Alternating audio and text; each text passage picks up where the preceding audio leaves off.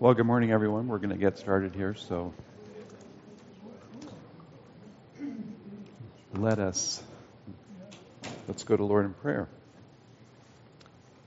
Father, we're so grateful that you are in the heavens above all things, and that we can look to you as the sovereign God who knows all things, who is infinitely wise, um, who controls and ordains all things, and Lord, we know that you have us in your hands, that we are your people and you are our God, and we thank you. Lord, we know that you have been so kind to us to give us your word, and we know that it is your word that is truth and that sanctifies us. And I ask that this morning, as we continue to think about the covenant relationships that you have given to us and called us to, I pray that you would give us clarity of mind um, in thinking these things through, and, and that as we think about the implications of these things for us as a church, that you would help us to take hold and to live these things out faithfully before you. Lord, we trust you and we depend on you and we seek your glory. In Jesus' name, amen. Okay, so we have been working through this idea that God relates to his people in covenant and that that covenant relationship is really grounded in his own his own being and his own uh, the reality of his covenant relationship within the Godhead. So we began talking about the covenant of redemption, which is the we'll, we'll see this again even this morning as we talk about Christ having an elect people. The, the scriptures are very clear Jesus, in his uh, prayer in John 17, is clear, as he is, as he has been, as he will be, that God has given to him a people, and that he came to save those people. And so, we, we, as we talked about before, we, we conclude from that that from eternity there was this covenant within the Godhead whereby the Father gave the Son a people the Son promised to redeem that people, and the Holy Spirit was promised and involved in the carrying out of the work that would be required. And so that uh, understanding this helps us to, to understand that our salvation from beginning to end is a Trinitarian thing. It is a Trinitarian salvation. God, in His whole being, is involved in your salvation, which ought to give us tremendous hope and ought to give us tremendous security. But then, in his creation of the world, he, he entered into covenant with humanity, with creation, and that covenant was a covenant of works, whereby um, Adam and Eve would need to, re, uh, to fulfill the law he had given to them perfectly. And we know they broke that covenant. And so the Lord, uh, in mercy and in grace, um, instituted his covenant of grace, and that is played out then through all of the rest of Scripture, and most clearly manifested in the new covenant, the covenant um, inaugurated by Christ. But then, because we relate to the Lord in covenant, um, He also intends for us to relate to one another in covenant. And so, uh, Roger spent the last two weeks talking first about the covenant of uh, marriage covenant that, that then pushes into the covenant of the family. And this morning we're going to be talking about the local church and the covenant relationship we have amongst ourselves here in the church. Now, some of this will be review if you've um, gone through the membership class uh, relatively recently. Within the, uh, when I say relatively recently, I mean within the last several years. Uh, So um, this has been something that I have been teaching for a number of years in our membership class. We went through this again as a class. We went through part of this um, when I taught through the membership class in this setting. But uh, I wish I knew who said the, the, the, statement because I say it a lot, but I don't know who I attribute the quote to. But um, spaced repetition is good. And so it's just good, right? Because the scriptures always say, remember, uh, I'm reminding you, remember, uh, we're a forgetful people, and we need to be reminded Um, I was reminded of many things when I was away at the conference down in Lafayette. Um, there were many things that were not new, but were very useful to me because they were reminders, and you kind of go, oh, yeah, that's right. And so we need that. So this will be somewhat review if you if you've been through. Then it'll also be it'll have some overlap with what we've been talking about. So I, before we jump into this uh, local church covenant relationship we have with one another, I want to just briefly talk about the universal church and the local church, and I want to make a distinction between these. I think it's really important for us to understand this. So there is a universal church and there is the local church. And the scripture speaks of both, and it's helpful for us to understand these distinctions so we don't get confused. So, the universal church, I've given you a definition there. The universal church is the community of all true believers everywhere and for all time. So, the universal church is the community or the people, this, this gathering together of all true believers everywhere for all time. Now, for all time, that means that the universal church includes all of those saints who have preceded us, all of those true believers who came before us in the, the, the millennia preceding us, right? And so, um, but that, but it, the universal church is also the church everywhere. So there are true believers living right now in Zambia and in Ethiopia and in uh, Indonesia and China and um, Germany and Ecuador, etc., right? And they are all part of the universal church. And in one sense, in a very real sense, you and I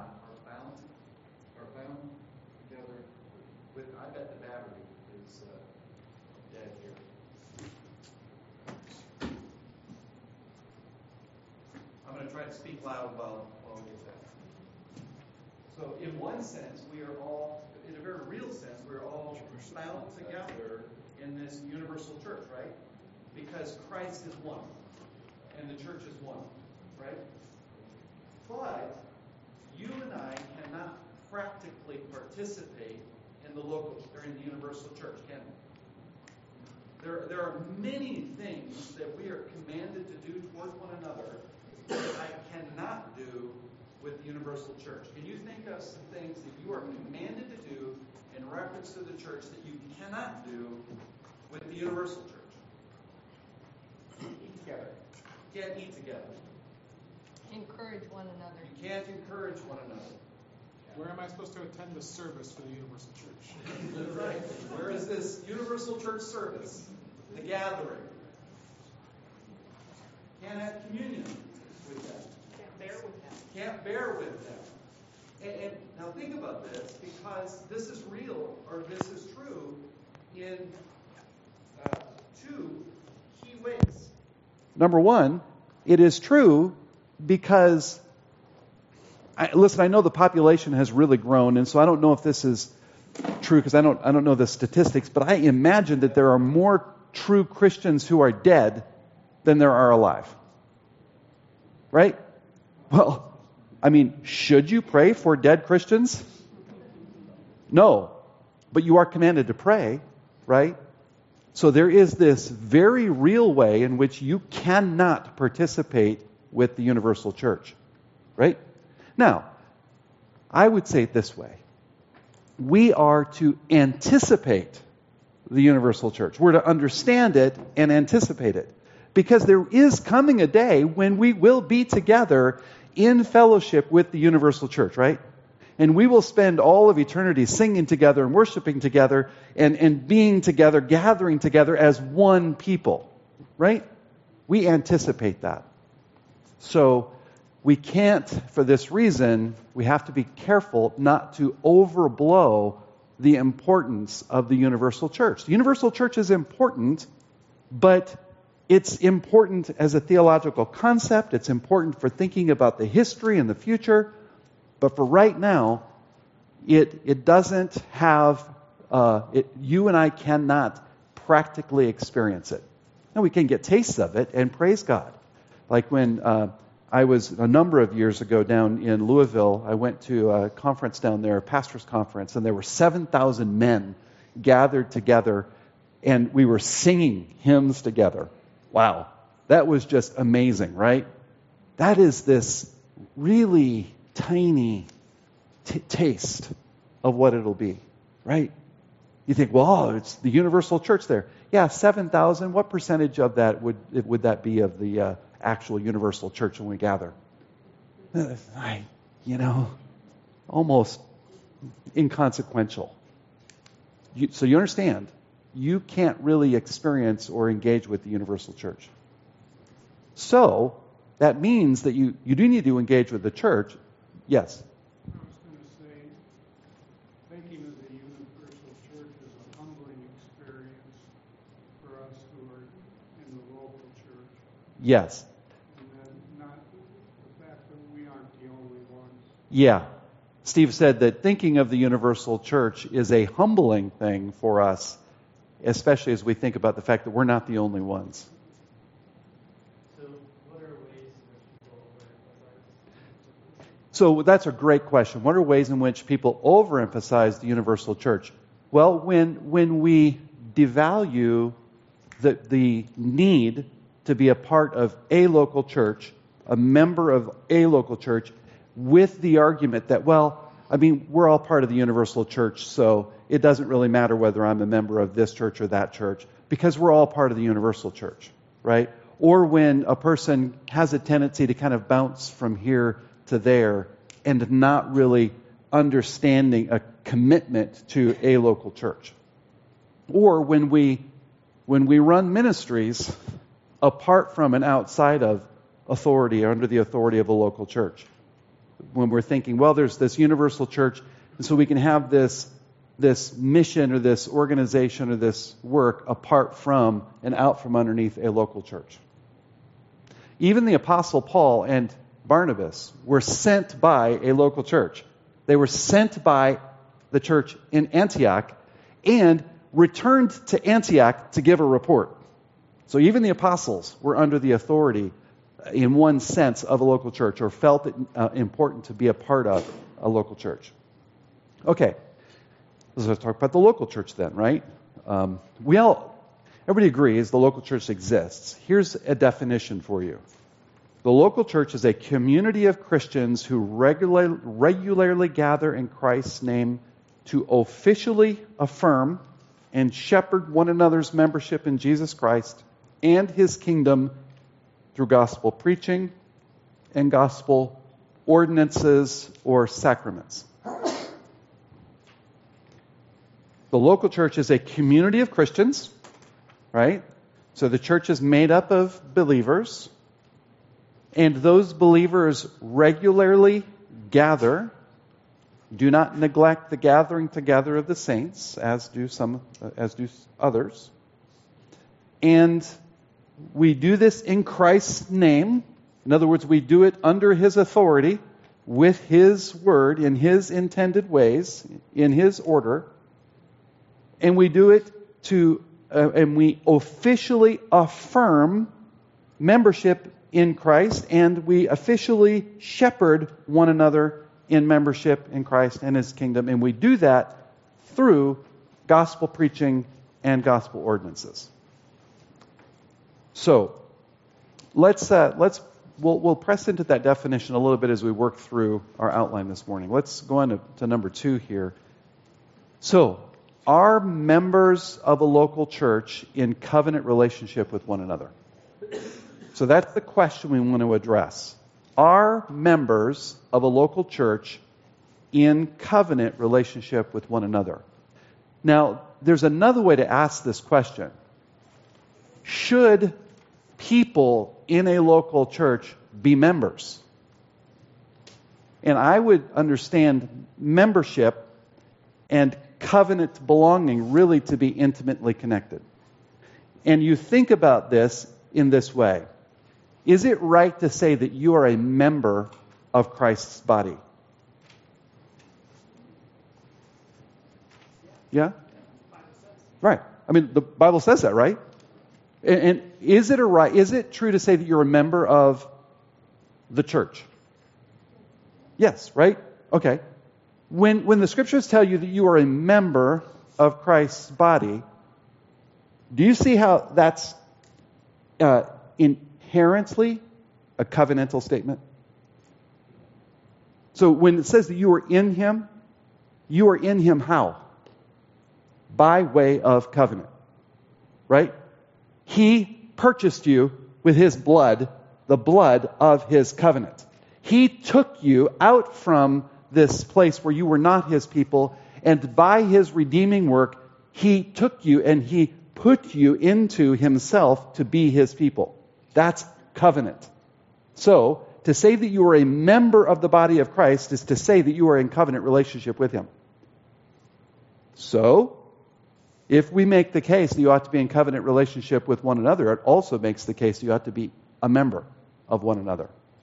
Now, membership is practiced in different ways, and we're not arguing that our way of practicing membership in terms of the, the way we do it is prescribed to us from Scripture.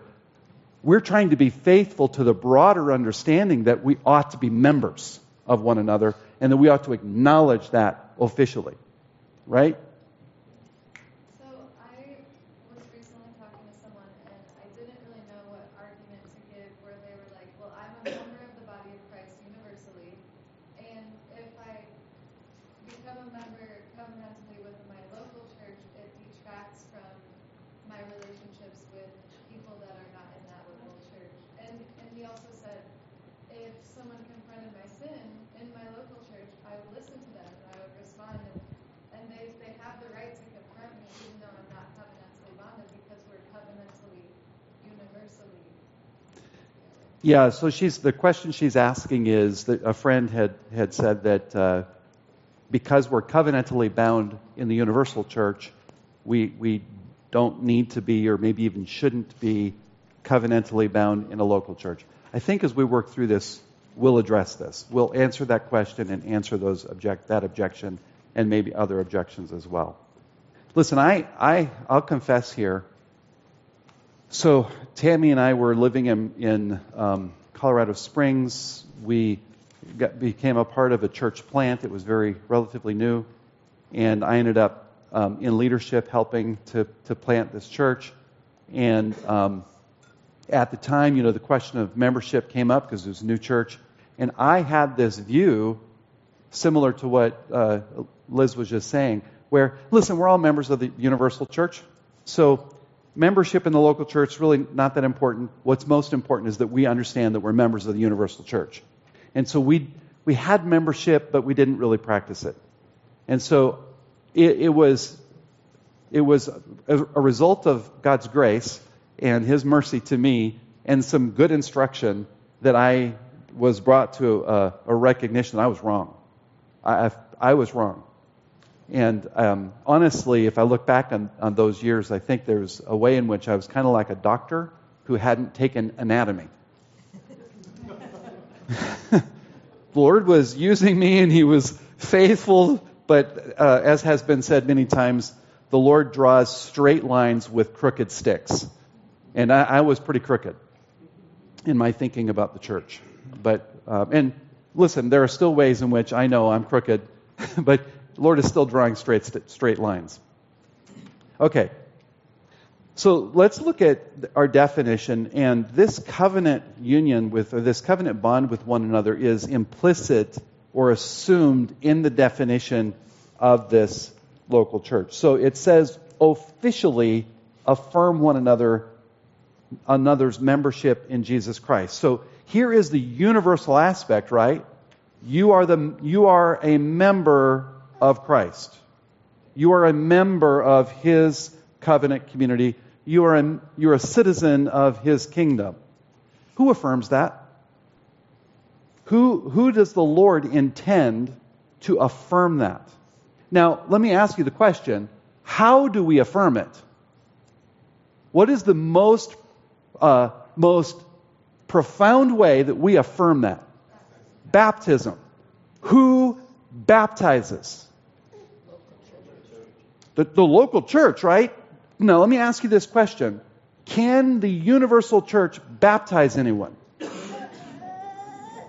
I mean, that doesn't even make sense, right? So somehow people who have been dead for 1500 years are going to be involved in my baptism? Right? People living in Ethiopia right now are to be involved in, and they're to affirm me in baptism? This is an official act, isn't it? By official, what I mean is it's something that the Lord King, Jesus Christ the Lord, has told us to do, right? And He's laid it out for us in the scriptures. So it's official, right? There's structure to it. He's ordained it, right?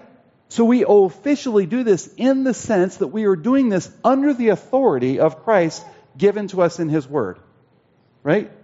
And we affirm one another, but we can't do that from a universal standpoint. The local church is the only entity that God has given to do that.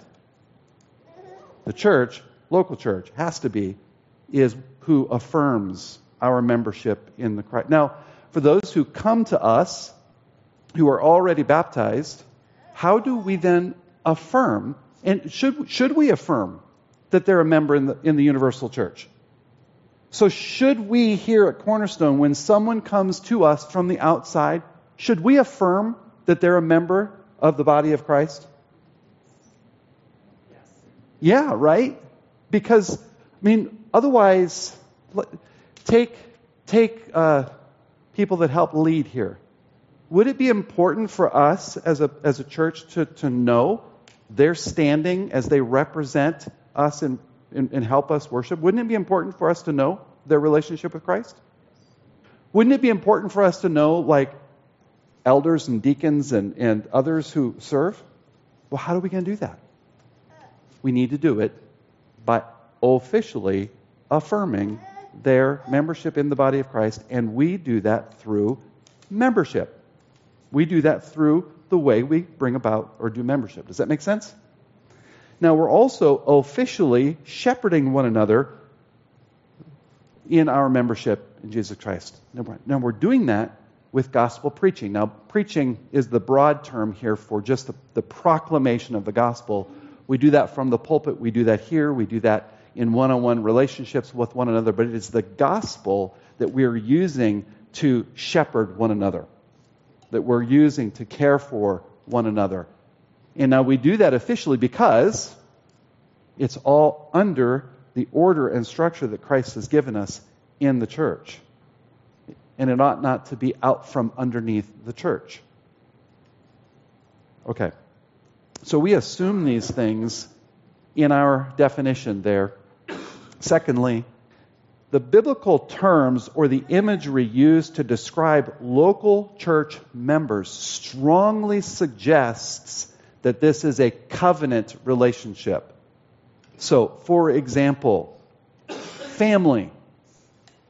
Uh, we are children of God, right? John 1 12.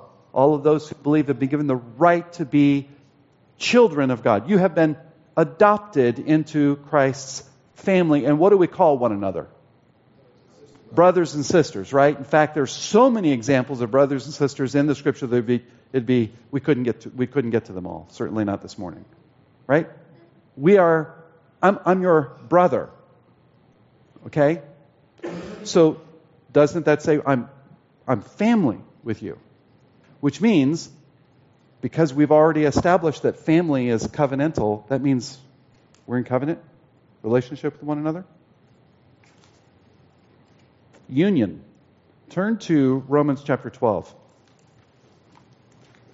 Union or oneness.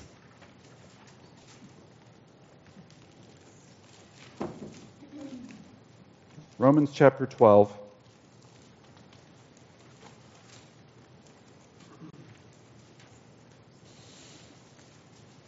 If we had time, we'd look more at this passage and, and then also 1 Corinthians 12, but we're just going to look at a couple of things real quickly here. So, picking it up at verse 4 For just as we have many members in one body, and all the members do not have the same function, so we who are many are one body in Christ and individually members one of another. We're members one of another. Since we have gifts that differ according to the grace given to us, each of us is to exercise them accordingly. Of prophecy according to the proportion of his faith, in service, in his serving, in teaching, in his teaching, and so on. Okay. So let me ask you this question. To whom is Paul writing?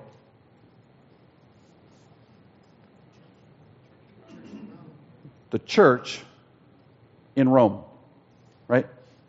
Now, we could jump ahead to 1 Corinthians 12 where Paul says very similar things, right? Talking about the body of Christ. To whom was Paul writing in 1 Corinthians? To the church of Corinth. And by the way, coming back to universal church, think of Ephesians chapter 5 verse 25. Husbands, love your wives as Christ loved the church and did what?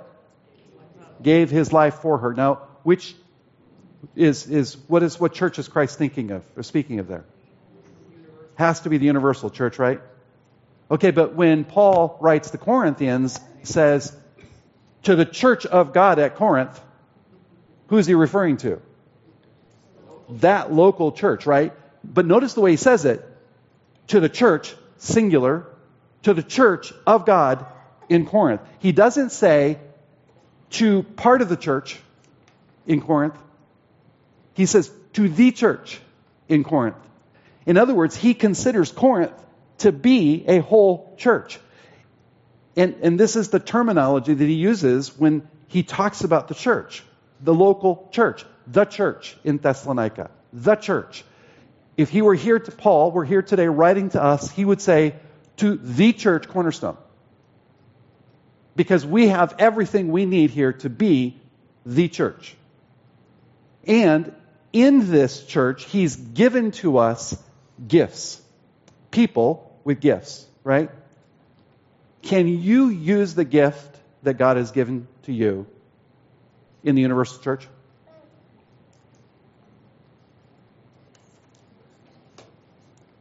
Yeah, yeah, so like, yeah, but like, like, your, your use of your gift in the, in the universal church is so infinitesimally small as really to be almost inconsequential. Now, I'm not saying it's not important. I'm just saying that if you contemplate your use of the gift, how many Christians are dead? Can you use your gift with them? I don't think so. Right? So, practically speaking, with whom will you use your gift? Now, think about that also. Think of the, the terminology here. There is this union that he connects to body, right? Body. So he describes us as body parts. So imagine if I said, I'm not going to be covenantally committed to any one church. I think that would be wrong. I'm covenantally committed to the universal church. Remember, by covenant, what I'm saying is I am officially committing myself to duty with the other party, right?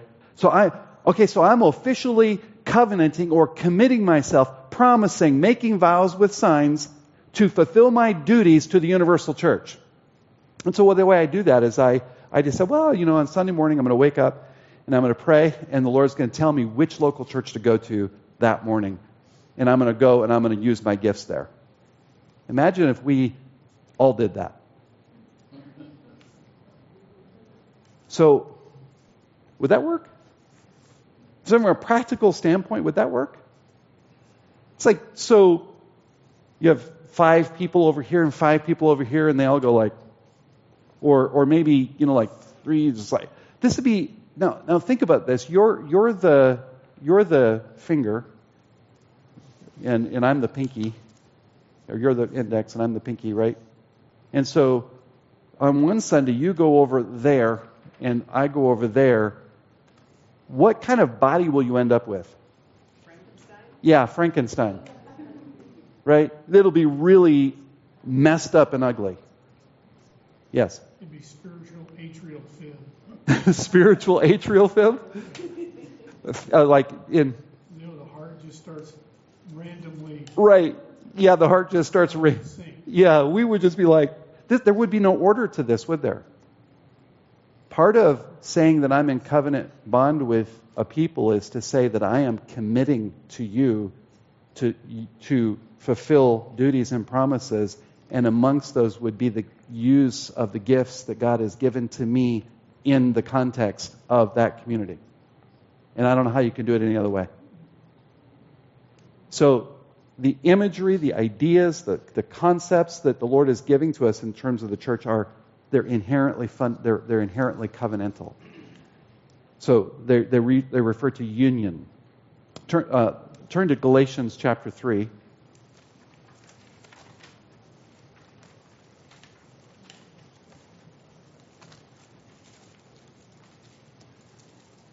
To whom was Paul writing this letter?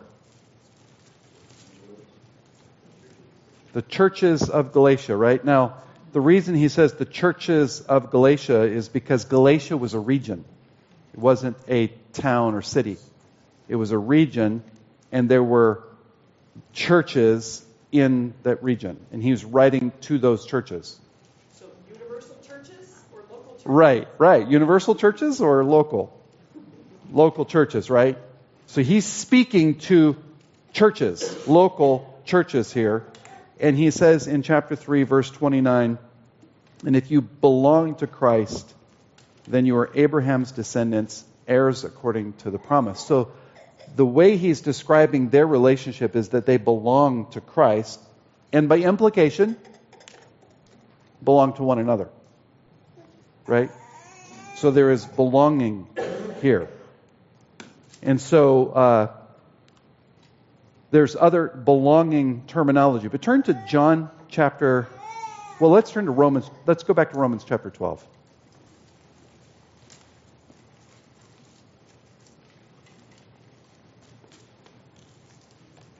Romans chapter 12.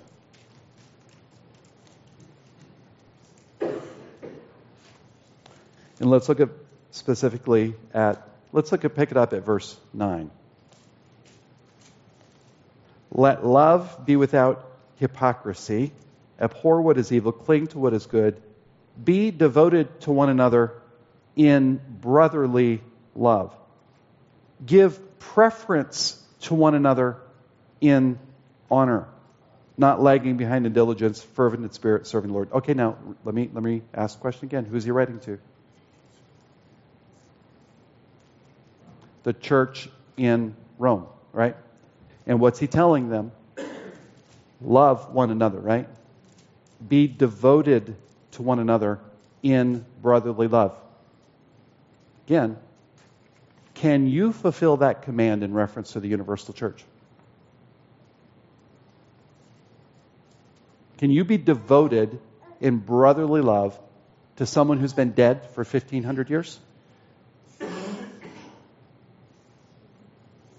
I, okay, so like in one sense, I can like think of them and, but on any practical level, could you, could you display or, or be devoted to that love? I, I think most of us, when we think about the, universal church, we don't even, we're not even thinking about those that have gone before us. Right. We are all, I, I, I mean, I confess that typically when I think of the universal church, I know this definition, I know that to be true, but I'm thinking those believers across town or Yes. across the world. Or, Yeah. I think that's a really good point. So what Tammy is saying is that when we typically think of the universal church, we're not thinking of the universal church. we're thinking of something more akin to like a, a like a regional church. Or we're, we don't probably have in mind or haven't been conditioned to be thinking about those who are dead. When we think of universal church, we tend to think here and now.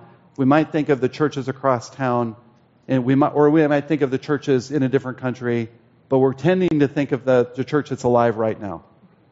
What I'm saying to you, and what we've been saying, and we have to we have to change this. The universal church is all of the church, which means it includes those who are dead. And so the, the point I'm making is if we are saying that our commitment is to the local church. Our covenant, I'm sorry, our commitment is to the universal church. Our covenant is with the universal church. There, the overwhelming majority of commands and and exhortations given to you in reference to the church you can't fulfill. You can't do. You, you cannot, should not pray for the dead.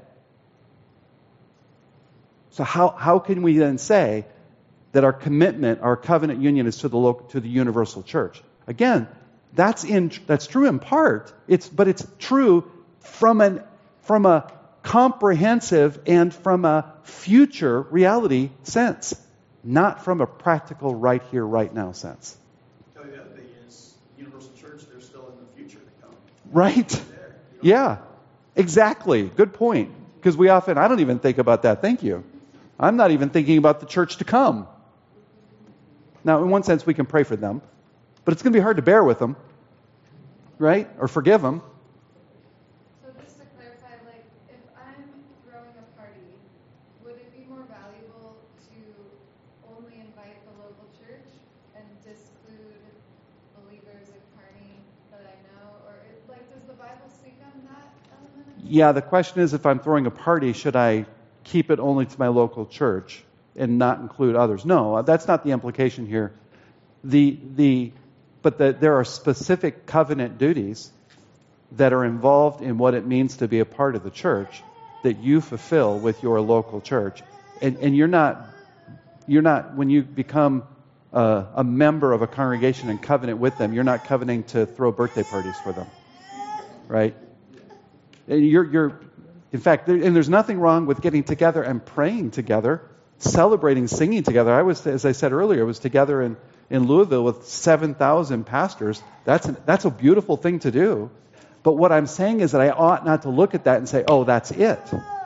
That I'm, I'm done. The scriptures make clear that no, you're to be engaged in a local church and to be a member covenantally bound to a local church, and that's where you primarily fulfill the duties given to you. Because that's the way you can actually experience and the way God intended for you to experience His covenant community. we have a local church in which to, to act- perform these commands, whatever, you know, to act out, you know, with one another in this way. But that doesn't preclude us from showing that toward all those who are in Christ. Exactly. Yes, that's good. It is interaction with brothers and sisters, not of our local church. Yes. Yes, so absolutely. So we are commanded specifically to fulfill these duties within the context of the local church, but that's not to say that I ought not to be doing these things to all of my brothers that I know, all of my sisters that I know, but that relationship, my relationship with a brother who's in, um, that I happen to meet somewhere who's from Ecuador, I, I'm going to love him, and I may pray with him and, and, and care for him in the, in the time that I'm with him, but I'm not covenantally bound in the same way. I don't have covenant duties with him. I can't, I can't, uh, be, I can't be with him through discipline. I can't, uh, yeah, so there's ways, we, uh, yeah, absolutely. We, we live out these loving relationships with everyone, but there's a specific covenantal bond to the local church. Now, so these things are described as family, as union, as belonging, and then commitment to one another. We are committed to one another. Uh, turn one, second. Turn to Galatians chapter six. Just for one more example here.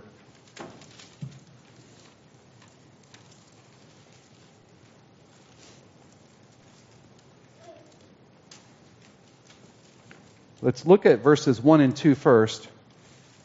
Brethren, notice the covenantal language, the family language. Brethren, if anyone is caught in any trespass, you who are spiritual, restore such a one in a spirit of gentleness, each one looking to yourself, that, so that you too will not be tempted. So, what is the what is uh, Paul referring to here? What process? Church discipline, right? He's he's referring to Matthew 18. So Jesus says, if you see your brother in sin, go to him. Paul says, if, if your brother is caught in any trespass, go to him and restore such one.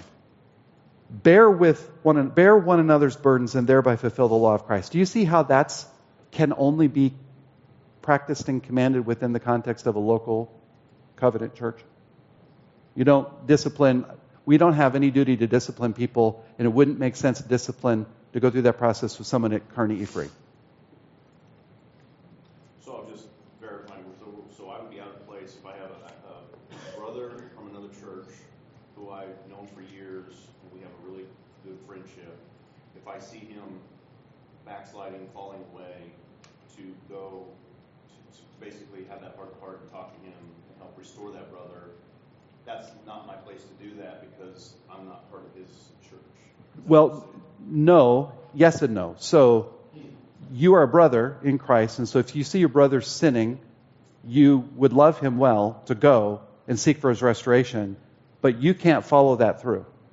You're not in the kind of relationship with him, so you would be encouraging him, but you would be encouraging him, and if he if he didn't listen to you, you really don't have a mechanism now to go and, and do more. Now you might talk to his church, you might encourage them, and but but your duty that's what we're talking about here. Your duty to follow through, you don't you don't have it because you're not in specific covenant relationship. There are jurisdictional boundaries. Right. There are jurisdictional boundaries within the church, and we all know this to be true because you all know that you don't submit to Adrian Boykin. Right? Adrian is the pastor at Kearney Free. He's a brother, right? Love Adrian. He's but you but you don't say, well, we have to listen to Adrian. Why? Why don't you?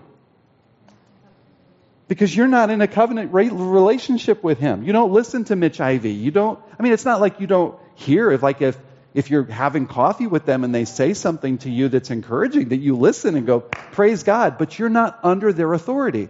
We know that. How would we respond though if there was a person who was disciplined from another church and then they started coming here? Would we participate in that discipline if they didn't repent? Or how would we respond to that? Yeah, that's a great question. Question Dan asked is what we would do. What would we do if someone came to our congregation who had been disciplined by another church? Actually, this is something, praise God, that our area pastors have worked through together. And we've discussed this, and we have a kind of a, a commitment amongst one another that when that person comes here, that we're going to engage with that person, and then we're going to do what we can to get that person back to their church so that they can reconcile. And we're going to, we're going to lead them, help them, take them back if we can. Just for clarity, like in a, in a situation where the law would potentially be involved, that's like, so like, if, if- like in Ben's situation, he knows his brother is beating his wife, his, his friend is beating his wife, and the church is involved, you know, like, that's, that's something maybe, should that be reported to the police first? Yeah, yes, and that's Maybe a deviation Yeah. going, but just for sake of clarity, like, Yeah, the question is if somebody's doing something illegal and I know that they're doing something like beating their wife, do I have an obligation to report them to authority? That'll be yes, and, and we'll actually address that next week when we talk about our covenant bond with one another as a nation. okay. So we're under law and we're under authority, and we've been we need to submit to authority, and and that's now it would it would also be right to do, just from a practical standpoint, loving standpoint. Yeah, yeah. Okay. So we're committed to one another. We are described to be a people, a race, a nation, a body, a temple, a house, a marriage. And all of this is true of the universal church, but practically speaking is worked out and can only be worked out in the local church. So this is the point. Yes, those terms all apply to the universal church, but they, they cannot be worked out in any other context other than the local church. So look again to uh, Galatians chapter 6 and look at verse 10. So then, while we have opportunity, let us do good to all people. This uh, gets to your point, Anne. Let us do good to all people, and especially to those who are of the household of the faith. Especially those believers. But amongst those believers, especially within your household. It's like your family. Right? Do good to your neighbor, but especially to your children. The Lord leaves it somewhat vague because each person has to kind of seek Him for wisdom. Like, yes, we love everyone, but we love our local church. So that's why the Bible's not like so cut and dry because so many situations are different and He wants us to depend on Him. Yes. Yeah. So the, the uh, what Liz was saying is that the Lord leaves, He doesn't give us tremendous detail in how to work these things out because we have to work them out in real life. And we need wisdom to do this. So there are lots of practical questions that come up. Those practical questions can be answered through wisdom, but we need to, we need to grant the larger point first. We need to, to grant the idea that our commitment to one another is a covenantal commitment. So when you are part of Cornerstone and commit to this church, you're, you're engaging or you're, you're coming into a relationship that is covenantal. And that has implications as we'll see. Okay, so let's go on because the church practices, the, the things that the church does imply that our relationship is covenant. So think of baptism. So Acts 2:41 and 47, uh, Peter is preaching and he's calling people to repent and to be baptized. And so, but they are added to the to the church. They're added. So in other words, there is a there is a marking off here. There is a recognition here. And they're not just indiscriminately baptizing anyone, they are baptizing those who have what? What does Peter say in verse 38? What must we do? Repent. So they're baptizing those who have repented, right? Those who are confessing Christ. So they're not just baptizing indiscriminately, they're baptizing those who have confessed, who have repented and confessed, and they, they are affirming them. So baptism is the, is the church's act. The baptize, baptize, baptism is done by the church in affirmation of their membership in the church. And so um, this has been this has been historically, if you go back and read, we've looked somewhat at like the London Baptist Confession, 1689 London Baptist Confession, or we've touched on the Westminster Confession.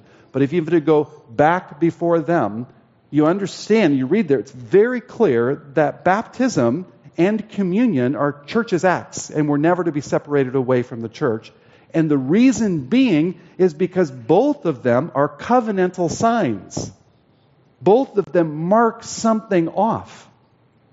It's kind of like marriage, where you, you, you don't have marriage just like with two individuals that decide that they want to be married and they just run off and say, We're married. Right? There has to be some testimony to this. There's a witness to it. Even the state recognizes that in saying you need to have witnesses. Formal and ceremonial? Uh, the, the membership or the baptism? Yes. It's formal and ceremonial. Yeah, so it's a ceremony that we do, and it's formal in the sense that it's been, it's been given to us in the scriptures to do. How would you balance that idea of, of affirmation and evaluation, perhaps, with some of the examples from Acts where it seems like there's immediate baptism? Yeah. Yeah, so Ethiopian eunuch, for example, if that really be the, the I think the one. Well, but, but I kind of feel like even, at, uh, maybe I'm mistaken in how I understand it, but even the, like at Pentecost, right?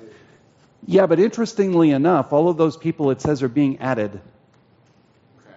So, and, and the other thing we need to understand about Acts, Acts is, so you don't have the church prior to Pentecost in, in its inaugurated sense, right? You have, you have the, the pre-church in Israel, but you have the fulfillment of it in Acts. Christ sends the Holy Spirit, and that's when the church, as we know it, is inaugurated, right? So we need to understand that Acts is describing for us how the Lord is establishing his church. So this helps us understand the Ethiopian eunuch. There, there isn't a church when you have the Ethiopian eunuch, right? And so you're not can't baptize him into a local church if you don't have one, but the assumption is he's going to go plant one and likely did. And then going forward, you have an understanding that the church has now been inaugurated and the church does this. Now, baptism was always done in the New Testament under apostolic authority.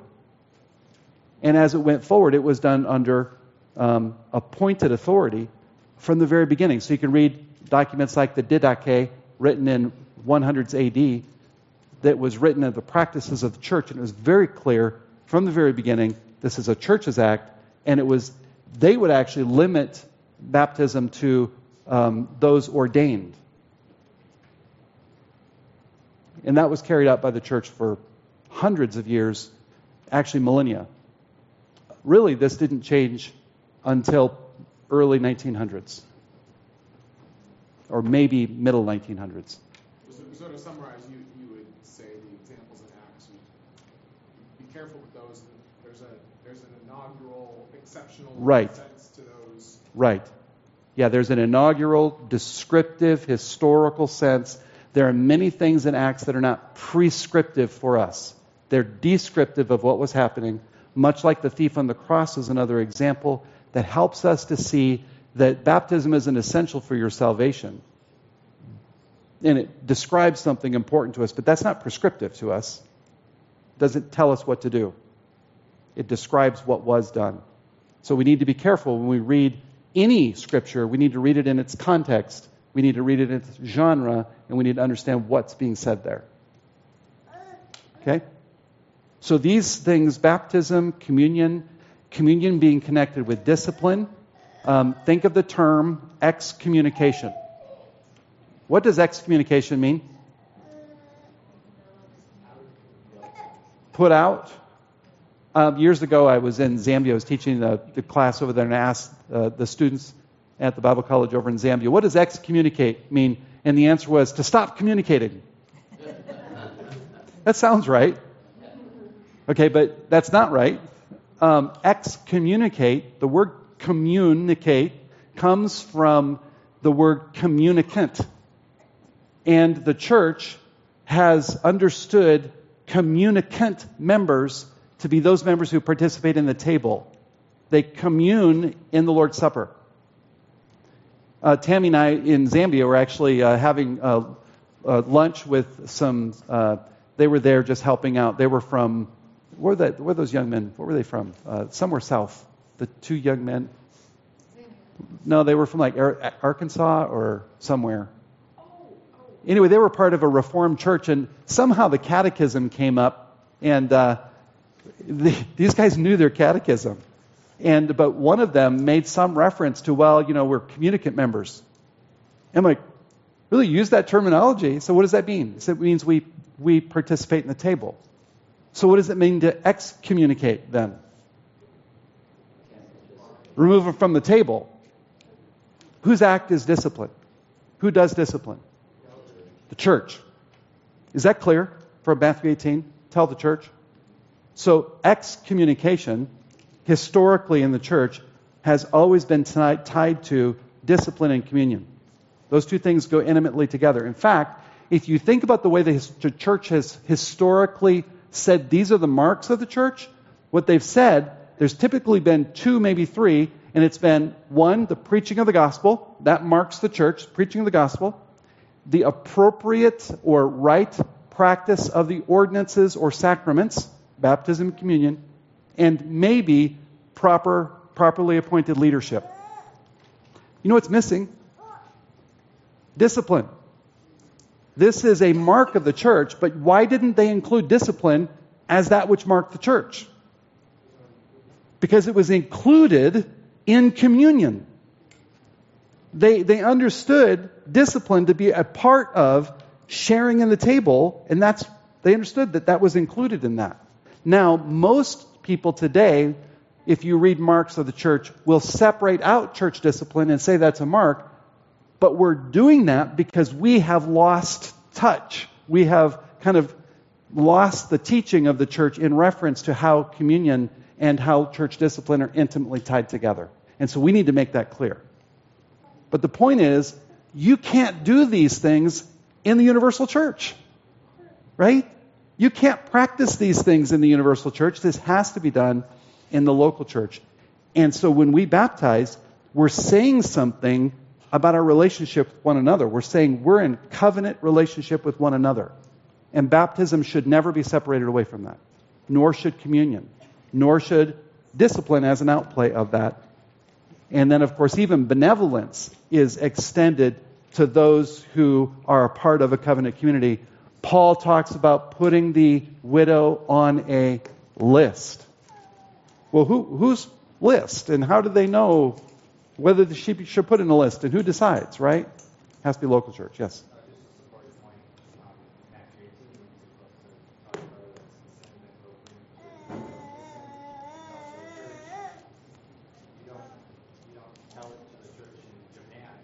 Right.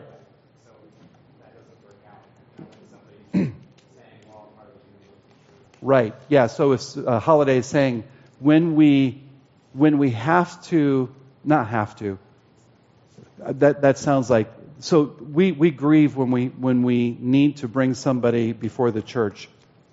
But I just want to say make sure that we understand that is an act of love.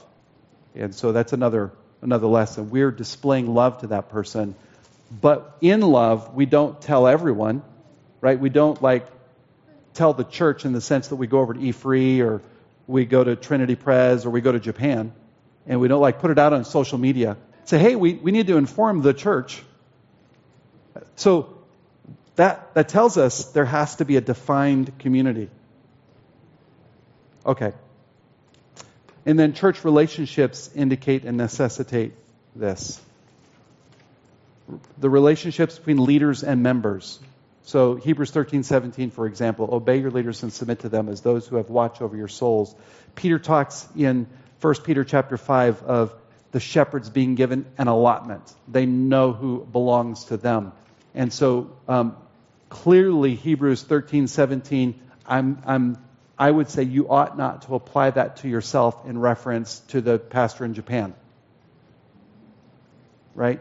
You should apply that to the leaders that God has given to you who have been appointed by your church, who have been affirmed in their qualifications by your church and whom you know. You know their names and they know your name.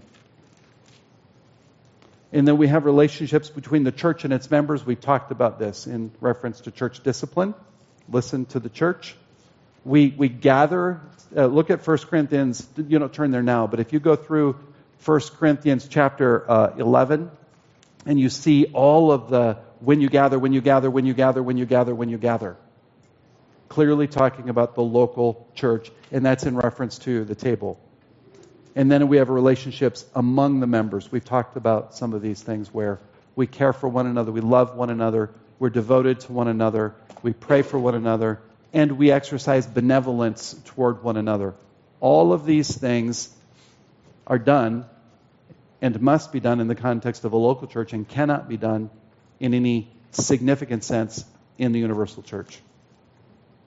So that, that argues for membership, but it also argues that the membership that we have is covenant. We're committing to one another. We have duties to one another. Okay, so what are some implications if our relationship is covenantal? What are some implications if our relationships are covenantal? putting myself in great danger by not becoming a member of a local church under its support. Yeah, so I'm putting myself in great danger if I am holding myself off from being part of a covenant community. Because I'm, I'm putting myself in a position where the church can't faithfully shepherd me, especially in reference to when I walk away. Discipline, we often think of as a negative. It's a tremendous blessing and gift praise God He's given us this so that if I wander, I have a people that love me and will restore me or seek to. Okay? Other implications.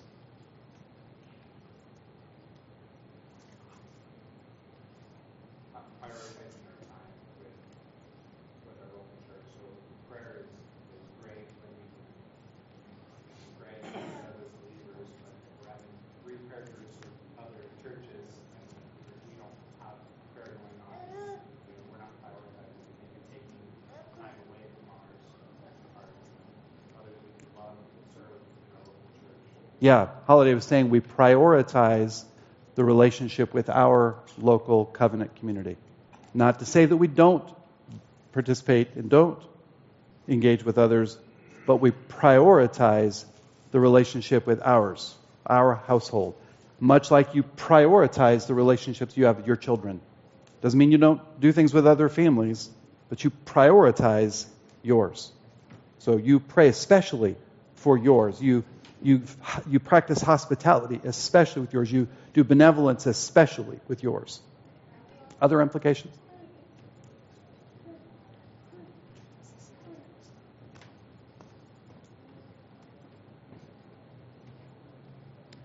Okay, so here's a, here's a few for you just to think about. We are therefore uniquely joined together in a bond of love. We, Cornerstone, we are uniquely joined together in a bond of love. We, we if, if we're in that bond of love, we will devote one and ourselves to reconciliation and to peace. So I won't walk away from you if things get difficult because I am bound to you. It's like a husband and wife. I won't walk away from my wife when things get tough. Why? Because I'm covenantally bound to her. Right? We're covenantally bound to one another. Now, remember, the marriage covenant is different from the church covenant. The marriage covenant uh, never ends uh, apart from death or severe violation with adultery or something like that. The church covenant, because we are a part of this uh, broader church and because churches send one another, there can be this movement within covenant relationship there. It's not, we're not Hotel California, right? Uh, we have shared duties toward each other. Um, and the celebration of baptism and communion take on special meaning for us. So when we observe baptism or when we participate in the Lord's Supper, these ought to have a unique and special meaning to us as a church. They have profound meaning beyond, but they ought to have special meaning to us because they are marks of our covenant belonging to one another. Okay. We'll, we'll, uh, we'll come back to some of this next week and clarify, maybe ask some more questions, and then we'll move on and talk about our relationships with one another governmentally or under authority in the, in the, as a nation. Let's pray. Father, we thank you so much for this morning.